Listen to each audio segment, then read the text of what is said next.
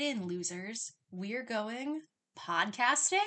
Hear about our trip to Mean Girls today on the, The Twins on Tour podcast. Hi, I'm Julie Book. I'm Jenny Bradley. And this is the, Twins, on Tour podcast. And today we're going to be talking about our trip to see the non equity tour of Mean Girls the Musical. We went on Tuesday, November 14th and saw it at EJ Thomas Hall at the University of Akron. And this was not our first time seeing Mean Girls the Musical. We actually saw it in Cleveland, the first national tour back in 2019. Yes, it was our second to last show before the COVID shutdown. And both of us are huge fans of Mean Girls. Yes. Just want to say that right off the bat. Mhm. The movie, I was a huge fan when the musical came out. I think the adaptation, for the most part, is really good. So it is a musical, obviously, because it is here on the Twins on Tour podcast. it was written by Jeff Richmond, who was a writer for Saturday Night Live and 30 Rock, and is also married to the one and only Tina Fey. So go him. Yeah. And lyrics were by Nell Benjamin, who did a lot of the lyrics for Legally Blonde, the musical, another cult favorite of ours. Another book twin favorite. yes, another chef's kiss mwah, Mwah. From the book twins. And the book, of course, was by Tina Fey. It is based off of the 2004 film Mean Girls, obviously, which was also written by Tina Fey and produced by Lorne Michaels of Saturday Night Live fame. Mm-hmm. And the movie Mean Girls was also based off of a 2002 book, Queen Bees and Wannabes by Rosalind Wiseman. So, do you remember when we were in like sixth grade and we had like Fifth grade. fifth grade, Mhm. one of those like don't bully each other meetings, and the lady went on some like fifteen minute long tangent about how Mean Girls the movie was the worst thing to ever happen because the book that it's based on is nothing like the movie. Like it was very a very loose adaptation, but that's where Tina Fey got the inspiration, so she had to cite it. Okay, But see- yeah, I remember she, this lady went nutsy cuckoo about how how terrible Mean Girls was. See, I don't remember her going about how terrible it was. I remember the year before when we were in fifth grade, right before Mean Girls the movie came out, and she went on how she was so excited for her daughters to go see this movie because they were going to learn about how cliques were bad oh and god, how being a, good, a nice girl would make you finish first. And like ev all of us were like, wow, like we should talk our parents into letting us go see this PG thirteen movie. And the next year, now I remember that she came in and was like, I cannot believe I was telling kids to go see this movie because it was not what she thought it was gonna be. Yeah. She read obviously Queen Bees and Wannabes and thought this was gonna be like a a cautionary tale. yes, it was gonna be a cautionary tale of like don't fall into cliques, and everyone was just like, I want to be Regina George. Regina George serving all the time. Yeah, the original serve. yeah, so the musical adaptation of Mean Girls was in development by 2013. The news was officially leaked on October 3rd, 2016. October 3rd, aka Mean Girls Day for fans of the movies. You know, on October 3rd, he, asked me what day it was. It's October 3rd. It was confirmed on Mean Girls Day that the musical was a real thing and it would have its premiere in Washington, D.C. in the fall of 2017. It made its world premiere at the National Theater in Washington, D.C. on October 31st, 2017, and ran through December 3rd of that year. Casey Nicholaw, who's done a ton of stuff on Broadway recently, most notably The Book of Mormon, which won so many Tonys the year it came out Yes. was the director and choreographer for the show. Costumes were by Greg Barnes, who did Some Like It Hot on Broadway last year. Scenic design by Scott Pask, who did hair. Video design by Finn Ross, who does the production stuff for Harry Potter and the Cursed Child, which I just saw is going on national tour. Is it? If it comes to Cleveland, I might actually die. I know. That'd be exciting. Yeah, for anyone who doesn't know, Jenny and I are Harry Potter adults, but my whole classroom is Harry Potter themed, so that I literally might die if that happens. And Adam Young also assisted on video design, lighting by Kenneth Posner, who did hairspray, and sound by Brian Ronan. Mean Girls began its previews on Broadway at the August Wilson Theater on March 12, 2018, before officially opening on April 8th of 2018. The cast was led by Erica Henningsen, who played Cady Heron, Taylor Louderman from Bring It On fame as Regina George, Barrett Wilbert Weed from Heathers as Janis Sarkisian, Gray Henson as Damian Hubbard, Ashley Park from The King and I as Gretchen Wieners, Kate Rockwell, who was also in Legally Blonde, as Karen Smith, Kyle Selig as Aaron Samuels, and Kerry Butler, the original Penny Pingleton from Hairspray Yes. played the trifecta roles of Ms. Norbury, Mrs. George, and Mrs. Heron. The show was nominated for 12 Tonys, including Best Actress for Louderman, Best Supporting Actor for Gray Henson, and Best Supporting Actress for Ashley Park. However, the show won zero Tonys. Not even Book of a Musical for Tina Fey, which everyone who was anyone thought she mm-hmm. had a lock on that, including me. I was very upset when she didn't win Best Book of a Musical. But lost a majority to the band's visit. And anyone who has listened to any episode of this podcast knows we hate the band's visit. Yeah. It also sparked a huge conversation online after that year's Tonys about how commercial theater, so Mean Girls is considered more commercial because it's based off a movie. I don't want to say not as serious because Mhm. like the band's visit was it was considered like a more artsy serious piece and it sparked a huge conversation. Mean Girls the musical was extremely popular with young people, the demographic that's really hard for Broadway to reach nowadays. So Mhm. people were like you're kind of just flipping off and be like, hey, F you kids to all, all the people who were liking commercial shows. Especially because that year was pretty polarizing. It was the band's visit on one side, and then you had Mean Girls and SpongeBob on the other Yeah. side, which again, super popular with a younger audience. And that was the one we talked about where Ethan Slater absolutely should have won a Tony. It sounds weird to say it. He should have won a Tony for playing SpongeBob SquarePants. he would not win a Tony for Best Husband, though. Yikes. On bikes. yeah. Uh, personal life of him aside, yeah. It was a huge controversy that it brought that in the commercial versus more serious because Mhm. while SpongeBob, no, should not have won any Tonys except for that. Ethan Slater worked his butt off as SpongeBob Yeah. SquarePants. And no, it was not a Pulitzer Prize winning book or libretto or anything like that. But Ethan Slater played that role so well, better than any other leading actor that year. And a lot of people said Tony Shalhoub won solely because of name recognition and Mhm. because he was in the band's visit, Yeah. which I don't think is necessarily what should win you a Tony. Yeah. His understudy was on more than he was. Exactly. So his Allegedly. Allegedly. Allegedly, yeah. So, due to the COVID 19 pandemic, obviously shut down all Broadway theaters and theaters across the world, the show halted performances on March 11th, 2020. It was later announced on January 7th, 2021, that Mean Girls had closed permanently and would not reopen after the pandemic, playing 833 performances. Didn't Sabrina Carpenter only get to do like one show as Cady Heron? Yeah, that's the thing. They had a huge cast turnover. So a lot of the original cast took their final bows, and I think the new cast got two performances. Before they shut Before down. they shut That down. sucks. Yeah, could you imagine like, oh, I made my Broadway debut. I'm so excited. This is gonna be great. And then Yeah. literally a day or two later, it's just like, nope, never mind. Yep. Bye. And then you sit there like the whole pandemic, like, I'm gonna be back. I'm gonna win. Blah blah blah. And then it's just like, nope, no, you're not. Show's closed. Show's closed. Sorry, folks. Show, show's closed. Moose out front should have told Yeah. you. Last year, they actually announced that there would be a film adaptation of the musical Mean Girls. So the movie turned into a musical, now is turning into a movie musical. Mhm. It is starring Renee Rapp, who had taken over as Regina George on Broadway a little bit before the show shut Mhm. down, taking over for Taylor Louderman. She is going to play Regina George in the film. I think she's the only Broadway cast member that is in the film. Yeah, there's cameos by a couple of people. I know. I know. Like Ashley Park has a cameo as like the French teacher, Mhm. but yeah, she she is the only one who's playing one of the principal roles that she played in the show on Broadway. Yeah. I know that there's a huge thing right now about when the trailer for Mean Girls, the movie musical, dropped. There was a lot of confusion. For those who don't know, it's not just like a reboot of Mean Girls; it's a film version of the musical. So there's going to be a lot of people going in expecting to see Mean Girls, and they're going to be real confused when they start singing all the time during it. Yeah, because they use an Olivia Rodrigo song in the preview. Not any song from Mean Girls. I think there's one line of Renee Rapp singing like the "My name is Regina George" line. Yeah. Someone could be like, "Oh, maybe she's just saying that in a sing-songy voice." Well, especially since Renee Rapp is a pretty recognizable name now. Her debut album came out this year. A lot of people thought she got snubbed for Best New Artist for the Grammys. Yeah. I don't get why they're not advertising it as a musical. I don't know if they think like we're gonna screw ourselves if we do that. What my opinion, at least, is it's turning off a lot of the theater kids like us. Like, why are you ashamed that it's a musical, Mhm. guys? Yeah.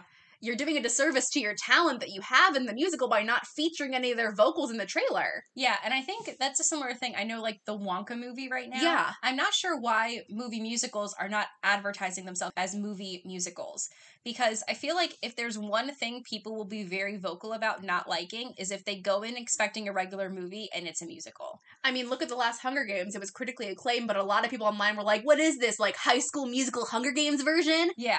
Even though it's called The Ballad of Songbirds and Snakes. Yeah, absolutely. Musicals are for I'm not going to say a niche audience, but it's a more narrow audience than the wider film Yeah. audience. That's not a controversial statement. No, not at all.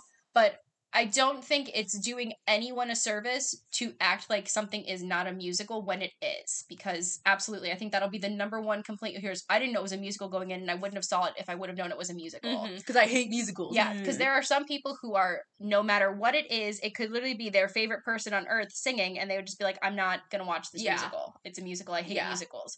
So the fact that the only clue you have so far that it's a musical is her saying, "My name is Regina George," and that the A in "mean" has a music note in it. That's the only two clues Yeah. people have that this is a musical. I feel like, oh, it's about band kids. Yeah. Like, yeah, it really could be anything. All right, so let's get into our review and recap of Mean Girls, the musical that we saw in Akron. Like we said, this is a non equity tour. So a lot of these people, this is their first big tour, which is Mhm. cool. We had a lot of people who were like, oh, I'm making my tour debut, which is always cool to see. that is exciting. For a two day stay in Akron, I thought the cast was very energetic. They were. Yeah, we had Natalie Shaw playing Cady. We had Maya Petropoulos playing Regina George, Kristen Amanda Smith playing Gretchen Wieners, Mary Rose Brendel playing Karen Smith, Alexis Morera playing Janis Sarkisian, Ethan G. Cook playing Damian Hubbard, and then the adult women were played by Kristen Seggio, uh, Joseph Torres is Aaron Samuel, Sean Matthews was Kevin G, and rounding out the principal cast was Justin Phillips as Mr. Duval. Want to say right off the bat, you could tell some of these people were really young. Mhm. Ethan G. Cook, especially, like he looked like he could be in high school. Yeah. I will say, except for the adult women, because Kristen obviously is a younger actress on a non equity tour. Mhm. She's playing much older than she actually is. Yeah. And I think at times you could really tell that, like, she probably understudies some of the plastics. Yeah, because you're like, haha, you're like maybe maybe tops ten months older than Regina, Regina's mom. yeah. So that was kind of funny to me. But Mean Girls, the musical, follows the same timeline as the movie, Mhm. where it starts in Africa. And I think the opening number for Mean Girls, It Roars, is kind of interesting because from the Broadway recording to the end of the Broadway run, they changed that song Multiple times. multiple times, which is weird because usually once a show is frozen to go on Mhm. onto Broadway, you don't change anything. I'm not sure why they rewrote it. I don't like the new version. I don't as either. much. I like I like the version on the original cast recording. Yeah. I feel like it explained more. It made you know Cady a little bit better. I Mhm. think it was more it's just like a cut for time thing. Yeah. Because I will say there are several numbers in this show that absolutely could be cut and you wouldn't miss any kind of story. No. We'll get into some of those here in a bit. Cady is starting out in Africa, goes to school, and immediately is like a fish out of water. One thing I do think is interesting Janis and Damian are the narrators of Yeah. this show. They come out like they're giving a freshman orientation. At the very beginning, and they're like, "We're gonna tell you this cautionary tale about it's easier to be mean than to be nice, and this is the cautionary tale of what happens when you fall for that kind of thing." Yeah. So I liked that. It wasn't just like, oh, we're just going to like start it just like the movie did. They kind Yeah. of made it where it had some sort of storyline. Yeah, because in the in the movie, Cady's the narrator, so you Mhm. automatically side with her in anything that she does. And this one, you can kind of say like, "No, Cady's kind of a bitch too." Yeah. And I like that too because it kind of gives the excuse for why it's a musical because Damian comes out doing like kick, layup, Fosse. So you can see that that would be like Damian's little sprinkle on this cautionary Mhm. tale is the singing because Janis is like, we're going to talk about people getting hit by buses. And Damian's like, no, we're going to sing. It's gonna be positive. yeah. So I really did like that twist on it. It uh, like Jenny said, it also gave that outside perspective of our main characters still our protagonists, but they're not. they're inherently flawed, like everybody. Yeah, I liked that. You meet Cady. She's going through class. I will say, from the first national tour where you had the giant screen with the projections, Mhm. The sets in this show were a bit disappointing. Uh, they were a bit lackluster compared. Yeah. They had the literal exact same sets, just without the screen, yeah. and the screen was like eighty percent of the set. yeah. because I know that there's we've talked about this before. There's always that argument of like, do you need the screens? In Mean Girls, you need the you screens. need the screens. When it makes up that much of your actual set, Yeah. you need the screen. Absolutely. I always thought it was kind of funny. The plastics don't even come into one, two, three, four, five numbers into the show, Mhm. which I think is funny. So, like, if you're one of the plastics, everyone else is going off for places, and you're like, oh, guess I should start my makeup now. yeah, right.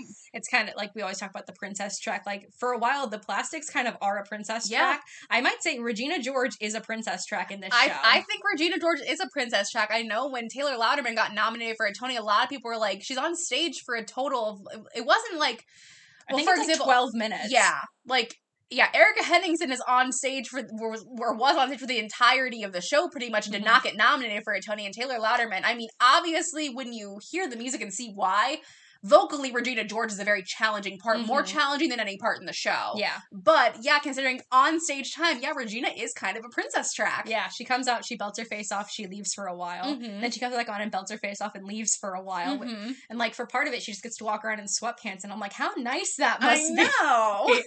I will say, I did think Maya a little bit tried to emulate Taylor Louderman's spin on the role. I had that opinion as well. Some some of the not like she was doing an imitation per se, because you could tell she she's a lovely voice and Mhm. she's an amazing belt. But yeah, some of some of the acting or lines that you may hear on the cast, I mean, you can tell she listened to it like over and over and over. Mhm. And so some of it, it was like she's kind of sat like she's kind of doing a Taylor Louderman impression. Because I know that was some things Ren- Renee Rapp had talked about too, where Mhm. she said it was really hard for her because obviously she listened to the soundtrack so much to get ready for her role to not fall into just imitating Taylor Louderman. Mhm. And I think Maya did in some of these parts where Yeah. I don't think she would have made the same choices with her voice because her voice sounds vastly different from Taylor Louderman's. it does. And I think at some points, like the inflections during like the Meet the Plastics, like the My Name is Regina George, like sometimes you could tell she was trying too hard to hit that to sound Yeah. like she was Taylor Louderman. Because I, I, I've never read the book or seen the sheet music, but you know, there's a note where they kind of have to say, like, Regina George, like, you know?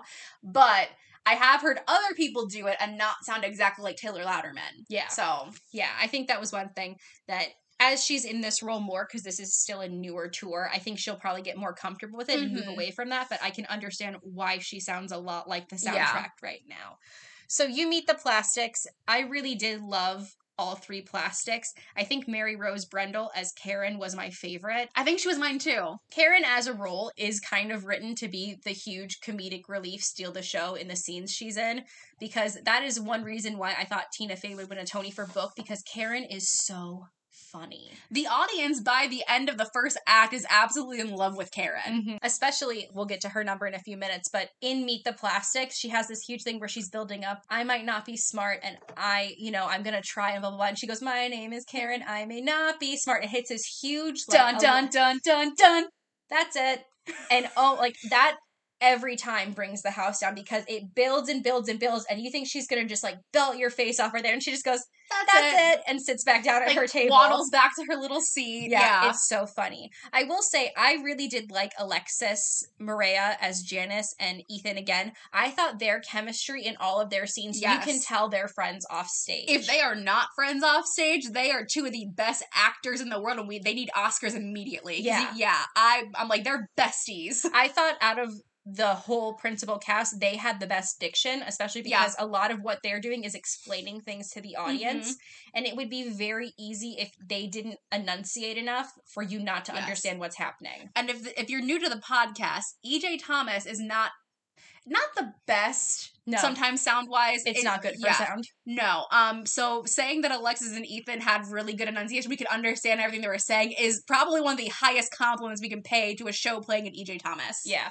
Because again, I don't know what it is. If it's If it, if it's the- music, if it, you're seeing like an orchestra or a band, like Blue Man Group, for example, Mhm. sounded amazing. yeah, because they were trying to Thomas. talk over it. Yeah, and look because how EJ Thomas is, it has that retractable ceiling that goes up and down, so the music bounces off of it. Mm-hmm. It's not the best though when you have like the ceiling up and you have someone singing. The vocals don't bounce off as fast as the music does, so it Mhm. kind of gets a little jarbled to the ear. I will say, ever since moving up to the upper balcony this year, sound hasn't been as big of an issue though. Yeah, I'll agree with that. So we meet the plastics. Cady goes into her undercover mission of pretending to be a plastic.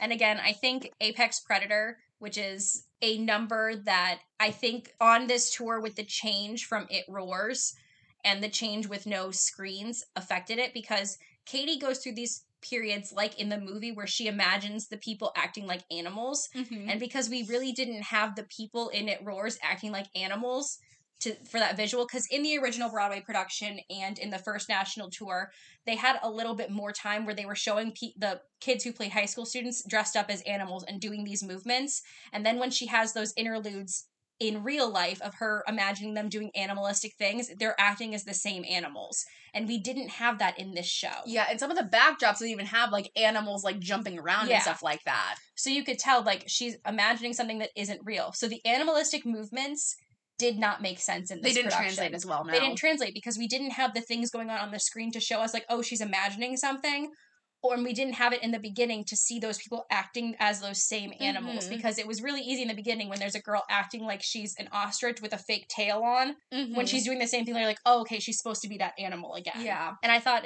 in Apex Predator, we really did miss that because it was kind of weird because in Apex Predator, on the screens in the first national tour, you could see when things are moving in slow motion. yeah, And in this, it kind of just looked like the plastics didn't know how to walk. yeah.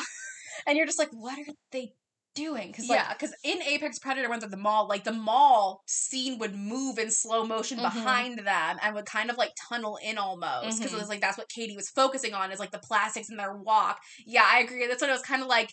Are they okay? again, it didn't translate super well in that number. So you get kind of the insight, like you do in the movie, of Cady going over to Regina's house and And seeing her being a complete, complete beat of Gretchen. Yeah, and Gretchen has this big song where she's talking about like what's wrong with me, like why I'll change love me? myself so you love me. Yeah, which you're just like, And oh, oh, oh, so baby, no. Yeah, but you, so you can't interfere. It's a canon event. It is a canon event for high school girls, which is sad. Yeah. Then we get into one of the funniest and one of my favorite numbers in the show, which is sexy. The I'm a mouse, duh, is one of the most iconic parts of Mean Mhm. Girls, the movie. And they give Karen her whole own Halloween number. Yep. And it's her saying, if I could change the world, I'd make it Halloween every single day.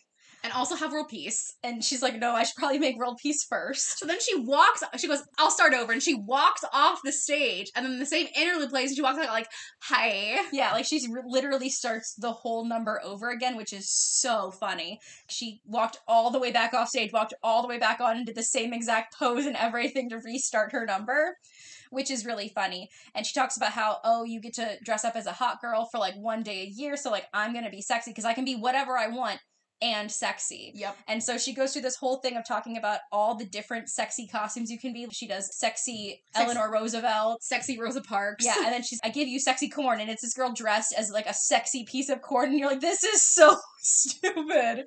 But it's so funny because these girls have committed to being sexy and whatever Yep. they want to be.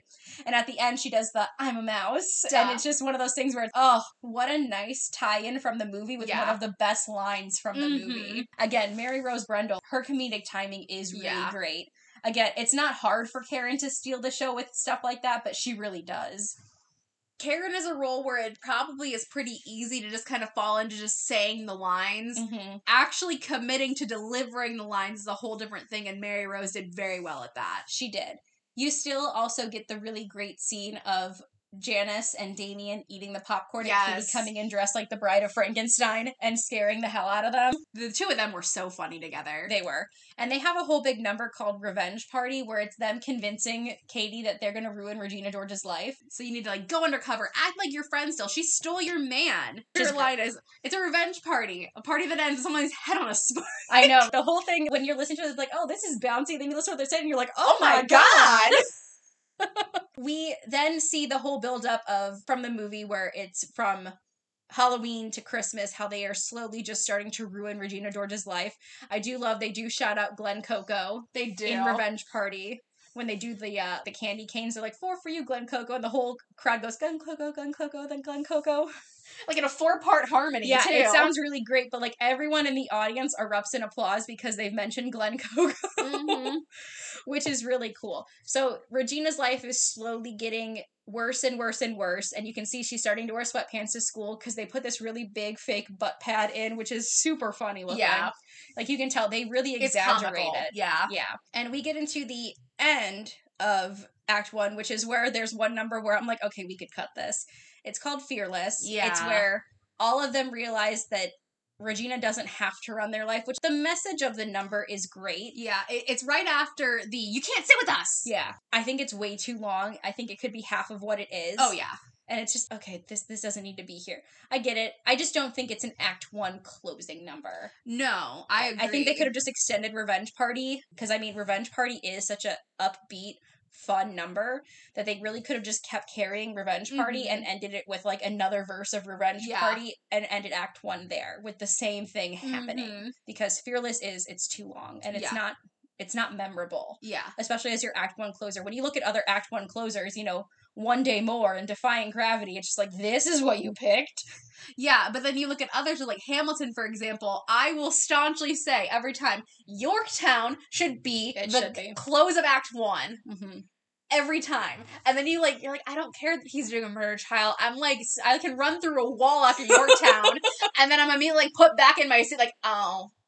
Okay. That's kind of what this was. Like revenge for like, yeah, we're gonna ruin our life. And then they're like, let's have like a nice song where we talk about how our lives have changed. And I'm like, eh. I don't want my life to have changed. I want to run through I want someone's head on a spike. Yeah. you open Act Two with Janis and Damian basically reminding you that they're your narrators and Yeah. that this is supposed to be a cautionary tale because at the end of Act One, you would, you did in the movie, be like, oh, Cady's right and everything's great and she's perfect. And they're like, no, no, no, no, no, friends. Remember, this is a cautionary tale. Yep. Which is nice.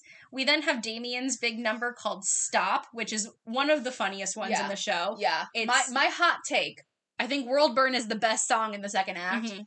Stop is the second best song in the second act.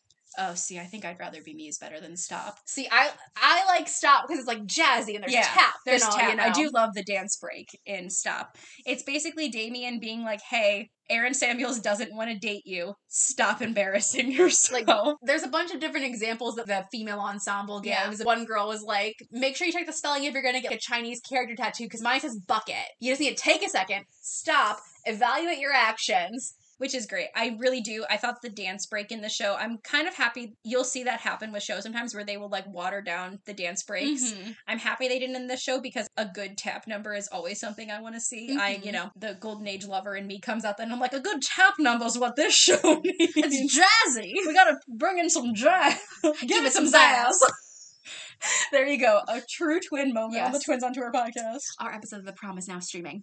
It's been streaming for two I- years. I, I know. You gotta, You can't- you gotta plug it when you I'm can. sorry, if they're listening to this, they have already passed the prom. You, never know. you are telling never them to know. go backwards. You never know. Cady is becoming more and more mean. She's ditching her friends. She's not doing things with her parents. Yada yada yada. Lying to her parents. Yeah, and this is where we get a couple of those numbers, basically one, two, three in a row. What's wrong with me? The reprise with Gretchen and Mrs. George. I will say Mrs. George's part of that number is pretty funny. Yeah. One day you'll be a mom, Regina, because in this one, Mrs. George is the one who tells Regina everything that's happening. Like, oh, Cady's having a party. In Yeah. the movie, it wasn't. Because I follow them on Instagram. That is one thing. And that's another reason that the screens were pretty important in the Mhm. first national tour and on Broadway. You would see the girls' phone screen. So, Mhm. like, when you saw Mrs. George going, like, oh my God, Cady's having a party, they would have a picture of the girls that were on stage that night, uh, like, party at my house or whatever. yeah. So, some of it kind of took away from that, too, as well. all that information comes from Mrs. George, and she does a whole number where she's talking about one day you'll be a mom, Regina, and you'll have a daughter, and you'll be her whole world. And she's like, and you'll be perfect, but then she'll turn three. And I don't know why that line is It's so, so funny. funny. She's like, you'll be perfect, and then she'll turn three. You're like, oh, Regina's been a tyrant since toddlerhood. Since toddlerhood, yeah. and so that's really funny. Again, I think it's too long. Whose house is this? I think completely could be cut. I think Oh, that yeah. was just an excuse for them to be like, Kevin G needs a song Yeah, because because they didn't do the Kevin G rap, the whole Kevin G rap No. during the Christmas show, which I was kind of upset about. They also didn't do Jingle Bell Rock. they also didn't do Damian singing Christina Aguilera. I know that is the biggest disappointment. Don't look at me. Yeah, that is the big. Okay, I get it. They didn't want to have to license Beautiful. Do a different song. Yeah. there are so many songs. Like have him sing something from an aria from a, a free use opera or something. Yeah. But the fact that Damian didn't get a number, and I think that's another area where the screen was needed because in we're going backwards now, but this is fine. In the Christmas number. Regina's skirt falls off because Mhm. she's gained so much weight, and you see that big fake butt, which is really funny in the first national tour and on Broadway, you saw all these Instagram pictures and all of this stuff talking Like, about it like and like fake TikToks, TikToks. and in this you just see the four girls on stage and then people are talking about oh it blew up on social media the power of social media and it's like but we don't see how it blew up so you don't get the humor in it quite as Mhm. much Because really, in any school, if someone's skirt pops off during a family Christmas show, Yeah. like everyone's going to talk about it. So yeah, you didn't really see the whole, like you said, the power of social media because they're just talking about it. Yeah, Kevin G had like a little rap, but it wasn't the one from the movie, which I kind of was disappointed. It was still about. funny. It was still funny, but I feel like the one from the movie Tina Fey wrote, so why didn't they just use it? Yeah. But I think whose house is this was just an excuse to give Kevin G a number, and I don't think Kevin G needs a number No. because then you also see it him later during the mathlete Yeah. competition. So whose house is this? I don't think it was a great number. I don't think it's needed in the show. Mm-mm. More is better is boring. Well, who who was the TikTok kid? It was Cameron Dallas or oh, whatever. Oh yes. So yeah, prior to the COVID shutdown, there was a period of time where Kyle Selig was stepping out to do another show. And so they're like, okay, cool. We're gonna stunt cast while he's out for 12 weeks. We're gonna bring in former Vine sensation Cameron Dallas, who was a part of MagCon, if you guys remember that period on Vine. Yeah. The problem is, is the boy couldn't sing. Usually, we had discussed it earlier. You don't usually change numbers. The only times that numbers get changed would be if a principal comes into the show show like for example, a lot of people say like, "Oh, when Sutton Foster and Sweeney Todd, they're gonna are they gonna lower the keys for her?" Mhm. That kind of thing. That would be the only time the music itself doesn't change. The key is just different. They had to change all the keys. They had to rework some numbers so Cameron Dallas wouldn't have to sing in them at all. I'm pretty sure they reworked more is better to where he barely sang, and the times that he did, people recorded it and it blew up on social media. That's the power of social media right there. We all learned that he was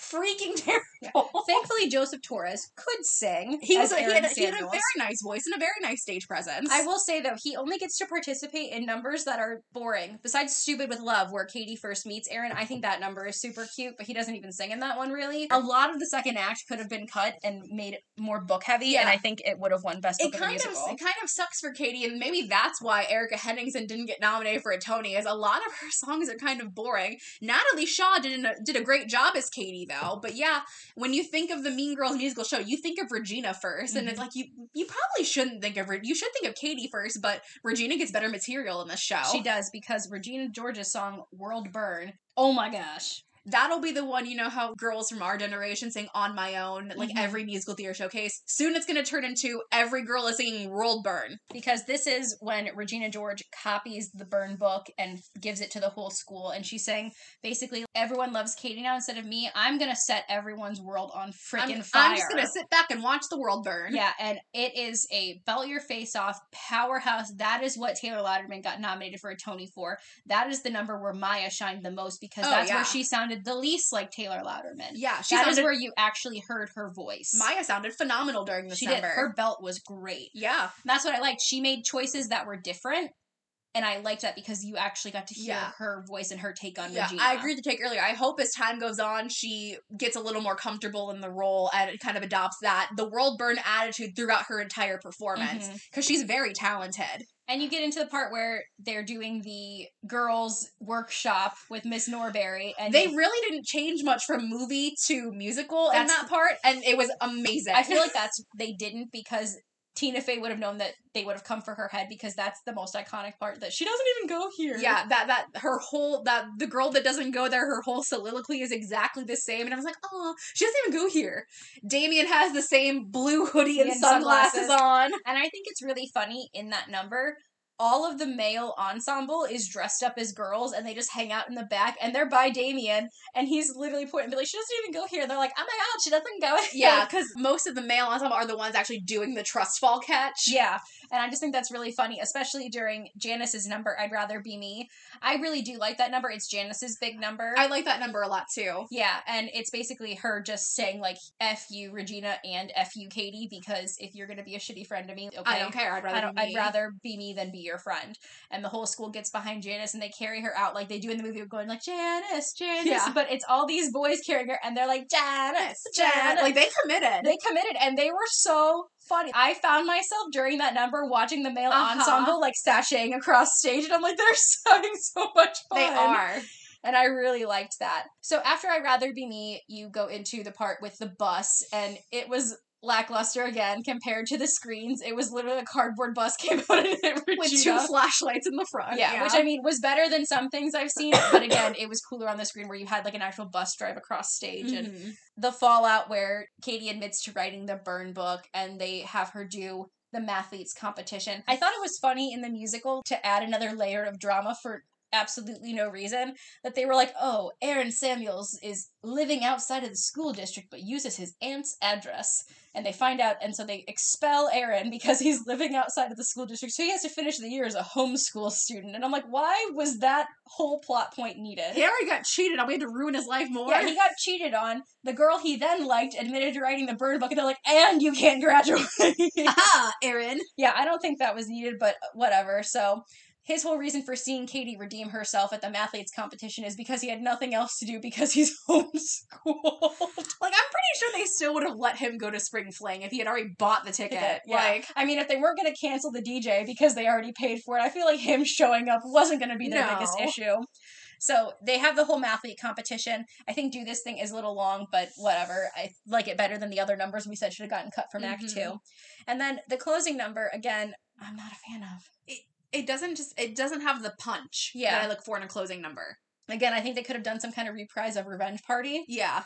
and that would have been better. About how, like, getting revenge isn't always the sweetest thing, and how most of the time people who get revenge don't feel fulfilled in the end, you know? yeah, That'd be a mouthful to say, but I mean, they're, pretty much lyrical geniuses. They Yeah. could they could but, figure you know, it out. plastic don't shine, glitter don't shine. I don't think that's you know the most hard hitting lyrics we No. could have gotten. No, same. So overall, I think the book part of this show is hand over fist stronger Yeah. than the music side. There are some absolute bangers in this show: World Burn, Revenge Party, that kind of stuff. I think overall this is a really great show. If you're a fan of the movie, you will like the musical a lot or love it. I don't think you'll walk out disappointed because it is a really good adaptation. Yeah, compared to other movie to musical adaptations, I think it's better than Pretty Woman. I can't say I I don't know if it's better than Beetlejuice though. Both of those are great movie to musical mm-hmm. adaptations. Anastasia as well. Anastasia is a great one as well. Yes. Yeah, so I don't think if you're a fan of the movie, you would Oh. be disappointed. Charlie and the Chocolate oh, Factory Oh, though Jesus is Christ. not. Jenny, and I should. ju- I, that's what I should get you for Christmas. A shirt that just says "I hate Charlie and the Chocolate Factory" the musical. You know, and I, I would wear it and I'd post it on our social. You would. Though. I would. Just Yep. a daily reminder. I'm gonna change our Twitter account's bio to rampant Charlie and the Chocolate Factory musical hater you account. absolutely are not. I'm going not to going to. that. No, I don't want to get sued. But yeah, so overall, fun night at the theater. I don't think this production was as good as the first national tour, Mm. But hey, it's a non-Eq tour. What can you? Do? The cast for? was very talented. cast it had nothing to do with the cast, No. in my opinion. no, they can't help that they took the Non-act giant tours cool just don't have as big of a budget. Mm-mm. and they're not, they're not going to drag that screen around Mm-mm. when they're not getting union pay. No, no. Yeah. So our next episode will be part two of our Tudor history series, covering Jane Seymour and Anna of Cleves. Yes. Then we will follow up with the next episode of the Tudor, wrapping that up with Catherine Howard and Catherine Parr, or Catherine Parr. Catherine Parr.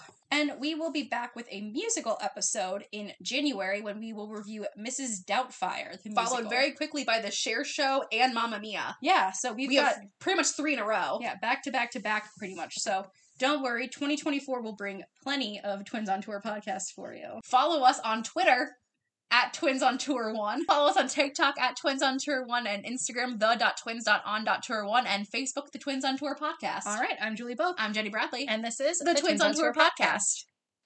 Barrett Wilbur Wheat Barrett Wilbert Weed. That is such a tongue twister. It is.